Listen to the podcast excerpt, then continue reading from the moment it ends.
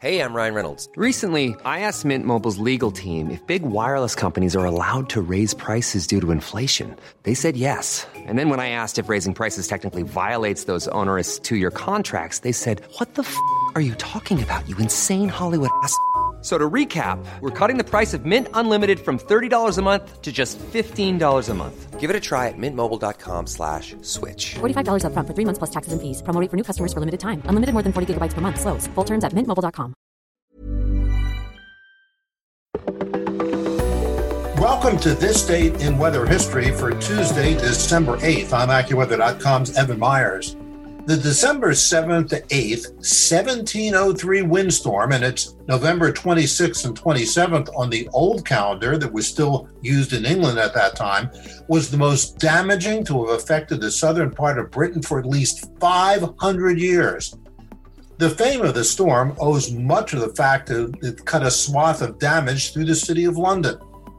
London had been entirely rebuilt after the 1666 Great Fire of London, and thatch had been prohibited for use in roofing to reduce the fire hazard.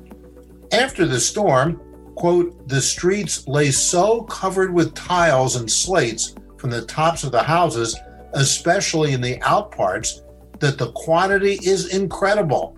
And the houses were so universally script that all the tiles in 50 miles round would have been able to repair but a small part of it, unquote. Approximately 2,000 massive stacks of chimneys were blown down in and around London, along with the gable ends of houses. Some whole roofs and 16 to 20 entire houses on the edge of town. The level of damage was similar in many towns and villages across southern Britain, with the majority of houses partly or completely stripped of tiles. As in London, a significant number of houses were demolished by the collapse of the central chimney stack. In all, more than 800 dwelling houses were blown down. And in the county of Kent, there were over 1,000 outhouses and barns destroyed. Over 100 churches had the lead sheeting just rolled up or blown off their roofs, as well as pinnacles dislodged, windows broken, and in a few cases, steeples collapsed into the remainder of the structure. Of all buildings, the most vulnerable were windmills, with more than 400 either toppled or broken or burned to the ground after the sails rotated at such a speed as to cause the axles and brake to overheat and catch fire. There was widespread destruction of millions of trees and forests, parks, and orchards. Although the storm in England occurred entirely at night, when casualty rates are around a quarter of daytime, 123 people were killed on land in England and Wales due to the collapse of roofs and chimneys. 21 people were killed by falling stacks of chimneys in London alone, with 200 severely wounded and maimed. At least another 20 died in damage in continental Europe. Around 80 people are known to have drowned in their cottages in the marshlands of England. Even these totals are dwarfed by the estimated 8,000 killed in more than 100 shipwrecks at sea around the British Isles. And that's what happened on December the 8th.